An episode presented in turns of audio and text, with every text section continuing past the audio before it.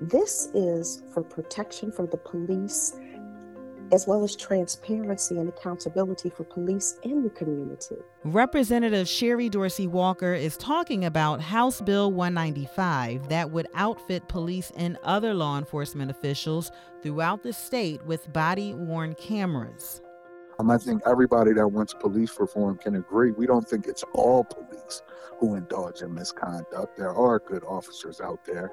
Hanif Salam of the ACLU of Delaware says House Bill 195 would also highlight officers who go far beyond the job to protect and serve. And then there's the University of Delaware's police chief, Pat Ogden. We don't look at police reform as as some hindrance or, or, or, an obstacle. We look at it as an opportunity, and uh, you know we want to be part of the solution, not be part of the problem. Three different perspectives in a discussion about transparency, accountability, and the importance of legislation that would help restore community trust and eliminate any abuse of power. From the Delaware House Democratic Caucus, you're listening to Whip Count.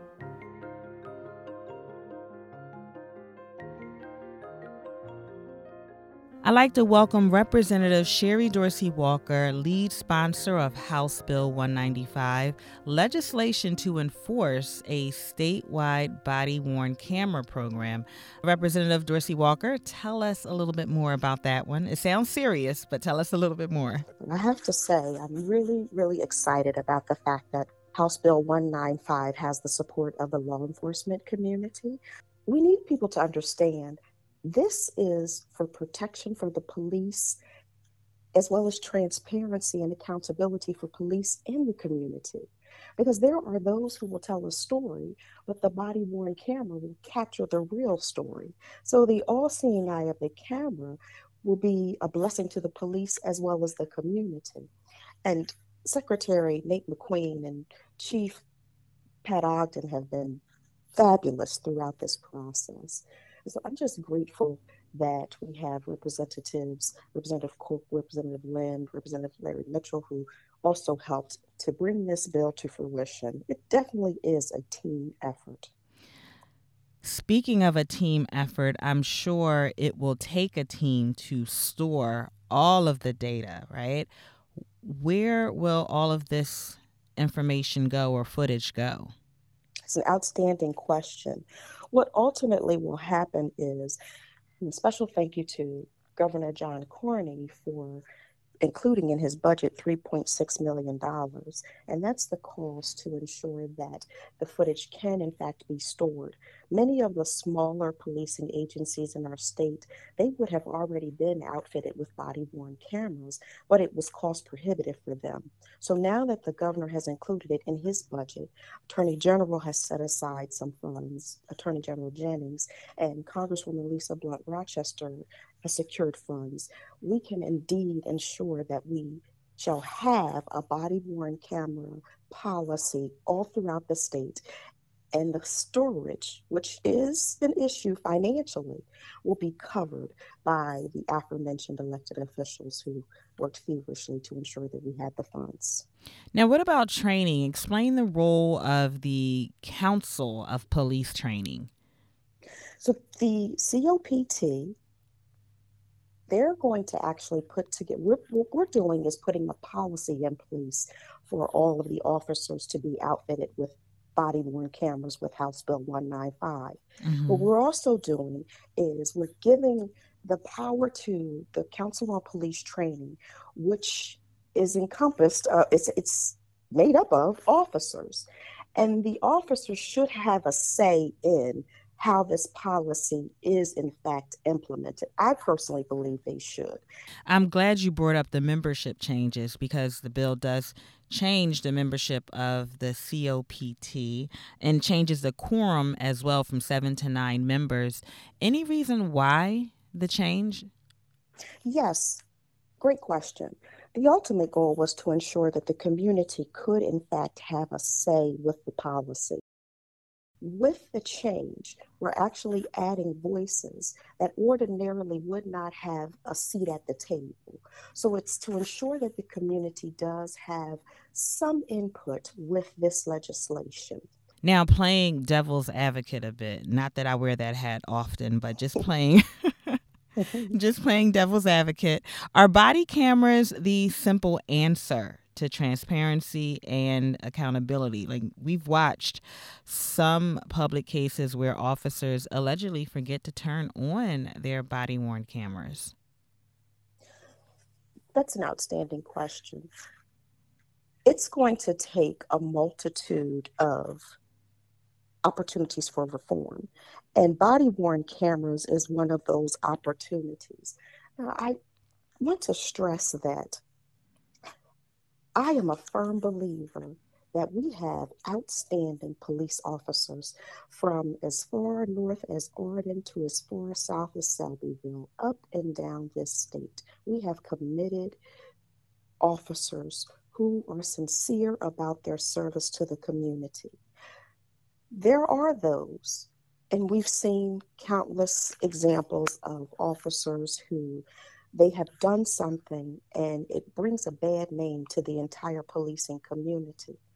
But it is my hope that with House Bill 195 that we can start changing the narrative regarding police and police relations and police involvement in communities. I'm looking forward to the day when we see the police as, and I'll tell you, prior to the coronavirus, you would see officers in my district playing kickball with my children in the community, and mm-hmm. I'd be mm-hmm. right out there with them. You would see officers supporting our children at their baseball games or at their basketball games, or you may see officers on the court in my district in Helen Chambers Park or Judy Johnson Park. So these are the kinds of interactions that I think will help shift the narrative. Now, granted, there are things that are going to happen. Crime is crime. And the officers get sent and they're, sent to do a job. But at the same time, what we want to do is ensure that when the officer tells his or her story, that that body worn camera helps tell the story. And it's not a narrative that's put together by an individual who says, Well, I just want to get this particular cop in trouble, or the cop wants to get somebody in the community in trouble. What ultimately happens is the truth is told because it's captured on the camera. Yeah. Any last words? Anything else you'd like to add, or, or what you want to be the take home message to the audience about House Bill 195? Eh, you mentioned playing kickball with the officers earlier, uh, or or just with the community seeing that happen pre pre pandemic. Uh, what do you think the culture of police and community will be like post pandemic? it is my hope that the policing culture will shift, but not just the policing culture, but the community too, and that there will be a shift in a positive direction because there's a willingness on the part of the police and the community to come together as one. No one person can make the changes that need to happen, but when we work collectively, we can really make a difference in our society and working very closely, in particular with Wilmington Police and many others. But because I live in Wilmington, I have outstanding relationships with Wilmington Police, and in particular, Inspector Ash and Chief Tracy, and many officers, and Captain Akil. Just very grateful to have these relationships with the hope that those in my community can also have these same kinds of relationships with officers. It is the prayer that, yes, things have happened, and we can't change the past, but we can definitely work toward a brighter present and future through the body worn cameras.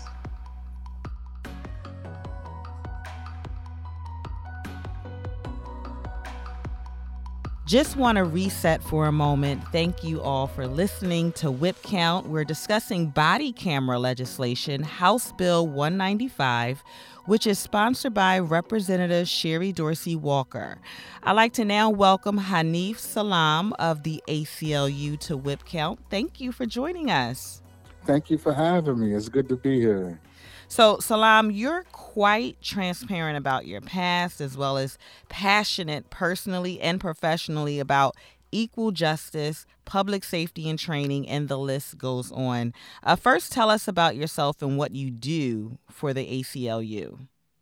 Yeah, I am the Delaware Smart Justice Campaign Manager. So, uh, Smart Justice was a campaign launched in 2018 and the goal is to reduce the prison population by 50% by uh, 2024, as well as reducing uh, racial disparities within the criminal justice system. And our top priority right now is uh, police reform. Uh, just trying to work to have a, a, a new police culture that is transparent and accountable. A new police culture. What would that be like? Um, if I reimagine police, that would be like uh, uh, police departments really fulfilling the mission of protect and serve. Um, I think a lot of departments have got away from that, and they are more in a, a, a authoritative stance. Um, and in their missions to fight crime, um, I think they more so, you know, in urban areas, are looking to make arrest as opposed to actually protecting and serving the people. And um, I don't think the approach has been the right approach because crime has actually increased over the past 10 years. But if, police had a relationship in the communities, if they were actually serving the people in the communities uh, within their jurisdictions, um, and we improved relationships, I think that would reduce the crime and it would even give the police uh, more opportunities, more information to be able to do their job even more effectively. Do you remember a police officer during your young adulthood that you connected with, or it, do, would you say that none of the police were quite relatable when you're when you were younger?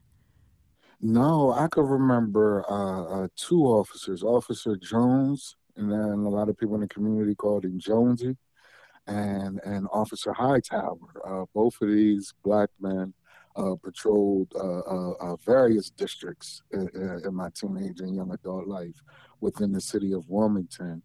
And I, I think the connection was always built with them because, for one, I can remember as a young man, they often tried to advise us even um, they knew we were being hard headed and, and, mischievous at times. They would more so try to uh, give us advice and input as to why we should do the right thing in life. Um, and then when we didn't heed that advice, um, they would actually warn us and come and say, listen, I know you guys uh, aren't doing everything by the book like you should, but if I catch you doing wrong, you will be arrested and you, you will uh, uh, uh, uh, receive the consequences of your actions. And, and, that was respectable because, you know, as teenagers and young adults, myself and, and my buddies, we understood that we weren't doing the right thing right? And we understood that the police had a job, so it was just respected that they were there to do their job, you know. Um, and then when I got older, now as an adult, I don't so much have officers that I feel attached to or communicate with.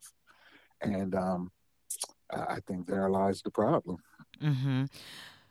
Tell us your thoughts about House Bill 195. And so, under House Bill 195, certain police and employees of the Department of Correction and Department of Services for Children, Youth, and their families would wear a body camera to record interactions with the public. Of course, in accordance with regulations established by the Council on Police Training. So, t- tell us your thoughts. Well, uh, I think House Bill 195 is a great bill. Uh, I believe that body cameras for police officers and some DOC staff, as well as some uh, uh, children workers, um, is a great way to be transparent and to hold people accountable um, when they do indulge in misconduct. But another great thing about this, Nichelle, is not just the transparency of wrongdoing. I think this also gives police departments an opportunity to highlight when officers are role modeling the right way to do things and abiding by procedures. Um, I think everybody that wants police reform can agree. We don't think it's all police who indulge in misconduct. There are good officers out there, and we can highlight those officers as well as hold uh, the ones that do indulge in misconduct uh, uh, uh accountable.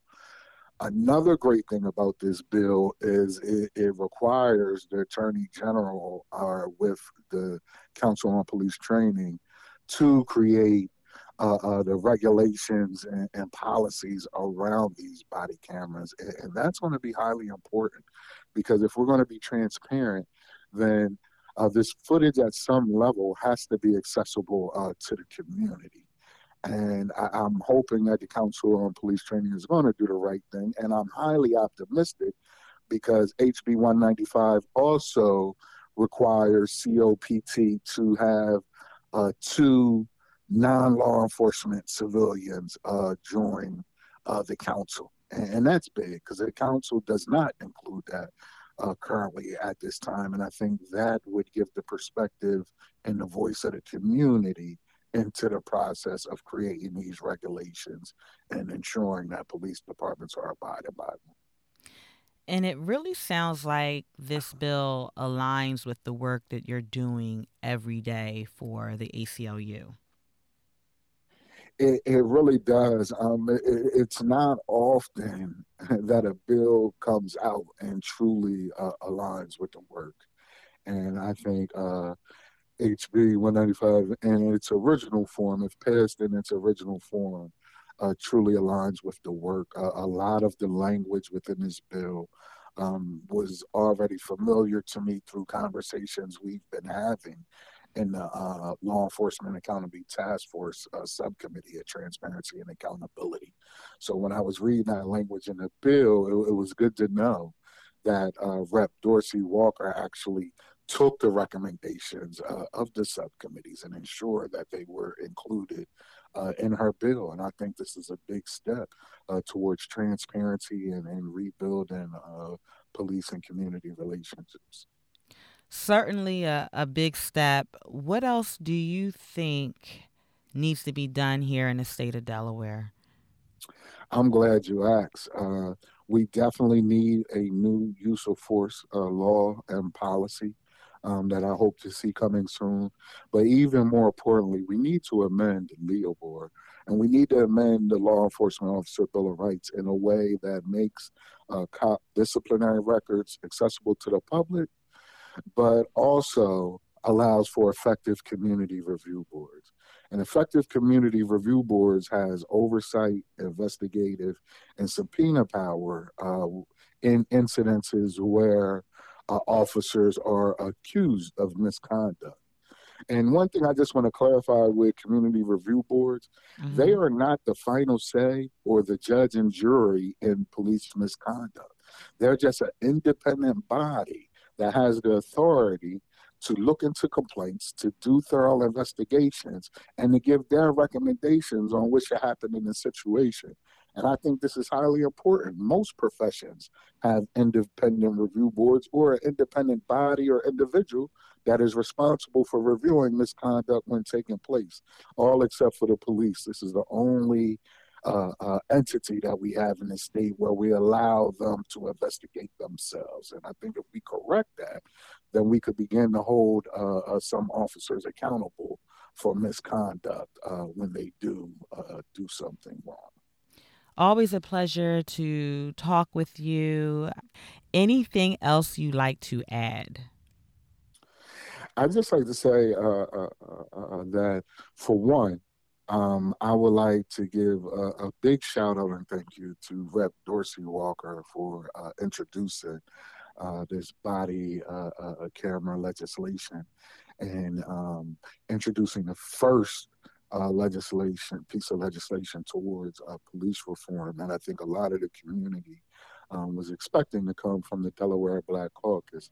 So I want to give a, a, shout out and thank you to Rep. Cook for chairing and leading the uh, law Enforcement Accountability Task Force. And at this point, I just want to urge all of the Delaware Black Caucus to please continue to introduce uh, police reform legislation in this session. And let's just do all we can up into June 30th to uh, continue to reform police so that we can create a new culture of policing in Delaware.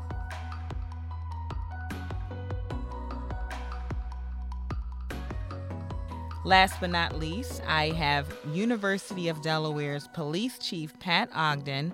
Welcome. Hi, how are you? Thank you for having me. Yeah, so you actually testified at a hearing on House Bill 195. What was the most important thing for you to share with uh, people? Well, the one thing that I think is most important is that there's widespread support from the public, uh, the police, the prosecutors, the Office of Defense Services, uh, across the board, well, widespread support uh, for a body worn camera statewide program uh, and video evidence repository that, you know, in my opinion, is going to make an immediate impact on enhancing accountability, increasing transparency, and building trust with our community. Because at the end of the day, that's what it's all about. If you don't have the trust for your of your community, uh, we're just kind of spinning our wheels. Now, you participated in the law enforcement, the law enforcement accountability task force. Was that something that you heard a lot from from people that they they were concerned about the transparency of the police? For sure, I think that uh, you know because of events that have been broadcast out, you know, uh, through the media, uh, with with you know events that have occurred across the country. You know, the the trust of uh, policing, you know, on a local level in our state has eroded because of kind of national events, not necessarily. And and I'm not, you know, I'll acknowledge that there there are isolated events that happen in, in, in every jurisdiction, but the the the the trust has eroded as a result of, of national events here locally. So uh, we need to really kind of work hard and roll up our sleeves and and, uh, and find creative ways to build trust back up with our community. And this is just a, a step toward that. For sure, and uh, you know, it's not the it's not the end all solution, but it's part of it. You know, uh, growing up, I'm sure, you know, we both heard the, the, the term or the adage that the, a picture's worth a thousand words, right? Yes. And in policing, when I started, uh, they used to say, "Hey, if you don't put it in your report, it didn't happen."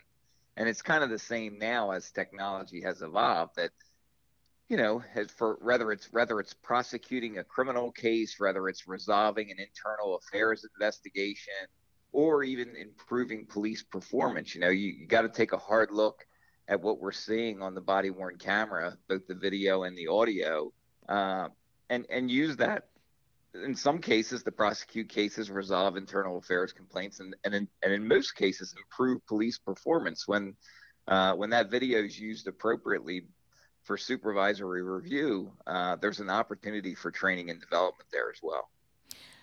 You've been in law enforcement for more than 30 years. Did you ever see this happening, uh, getting body worn cameras? Uh, well, as technology's evolved over the last few years, I have, but I, it, you know, policing has evolved so much. I mean, you know, when I started, police officers were, you know, handwriting reports with co- carbon copies that you had to press hard so that you could make three copies. You know, whether it was a ticket or a report or anything like that. I mean, almost everything now uh, is done on the computer, and you know, of course, I was around uh, when they started with the the in-car cameras on the dashboard, and that evolved into the body-worn camera. So, you know, I'm not necessarily a techie. I don't know how it works, but I, I, I embrace technology. I think it's uh, it's helped the profession. It uh, and honestly, I think you know these body-worn cameras, you know, kind of. Uh, you know, they, they change the, the, the way the police officers interact with the public, and in some cases, the way that the public uh, interact with the police, because both both sides of the camera realize that the, the conversation and the interaction is being recorded. Yeah. What drew you to law enforcement?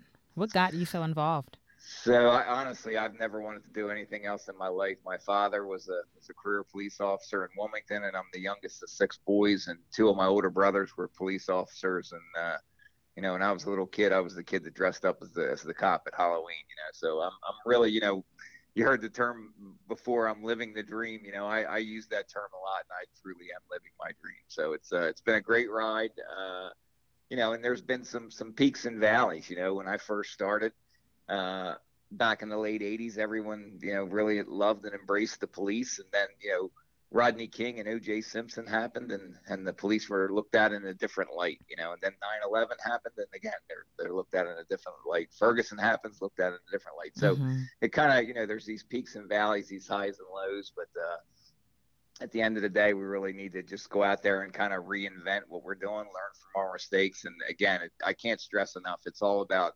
trying to build that community trust. Uh, and I think these body worn cameras will go a long way in doing that. It's not not the only answer, but it's a good first step. Yes. Uh, with with some of the other police reform initiatives that are, are being introduced. It's interesting you brought up peaks and valleys and mentioned a number of different situations and, and historic events, for lack of better words how was it? Or how just describe your time as a police officer dealing with some of those peaks and valleys. Uh, i mean for the most part i think you know i, I teach it at all the police academies and, and the one thing i tell them is the, the more you put into it the more you're going to get out of it. So and you try to you know from for me anyway uh, like I use a traffic crash as an example. You know, when I whenever I went to a traffic crash, I tried to treat everybody like you know they're, they're my mother you know because when you're having a traffic crash uh, when you're involved in a traffic crash you're having a bad day you know everything is is, is kind of knocked out of whack and that's and that's if you're not injured you know it's just a regular collision where it's kind of a fender bender and uh, you just try to treat people with respect and dignity and go go the extra mile and you get a lot out of that. I've i've uh, I found that you know when you treat people the right way, it makes things go so much easier. I I, I can really reflect back on the first time that uh, when I took someone back in the old days when you when you drop somebody off in in, in the in the prison, uh, you would take them into booking and receiving, and the police officer would actually take the handcuffs off the the prisoner before turning him over to the Department of Corrections. And I remember this one time, I took the handcuffs off, and the guy turned around and thanked me, and I'm thinking to myself why are you, mm-hmm. I just took you to jail. Why are you thanking me? And he, he looked at me and he says, you know, you're, you're the first cop I ever ran into that treated me with respect. Wow. Yeah. So that at the end of the day, that's what it's all about is just treat, treating people the way you want to be treated, you know, and, and, and keeping in mind that unfortunately, most times when police officers are called in, we're, we're going to meet with people who are having a bad day, whether it's a traffic crash or they're the victim of a crime or they're the suspect in a crime. It's, you know their their emotions are running high and they're they're having a bad day. And if we just try to stay positive and treat people with respect, you can kind of turn that bad situation into into a somewhat of a, a better situation. I love it. What would you like to say? Any last not I don't want to say last words as if we'll never hear from you again because I'm certain that we'll be calling you to, to to talk with us again on whip count. But anything else you want to close out with or share with the audience? Just that uh, I want to thank Representative Dorsey Walker and the other bill sponsors for their leadership and collaboration. And collaboration, too, I think is a real key. Uh, you know, so I represent the Delaware Police Chiefs Council as chairman. And, uh, you know, we've been collaborating with our legislators, uh, our attorney general, and various stakeholders to try to improve things. So, you know, the the the police chiefs council we we don't look at police reform as as some hindrance or, or, or, an obstacle. We look at it as an opportunity, and uh, you know we want to be part of the solution, not be part of the problem, and you know subscribe to national uh, best practices out there in our profession to try to uh, enhance what we do. And again, at the end of the day, it's all about trying to build back up that community trust.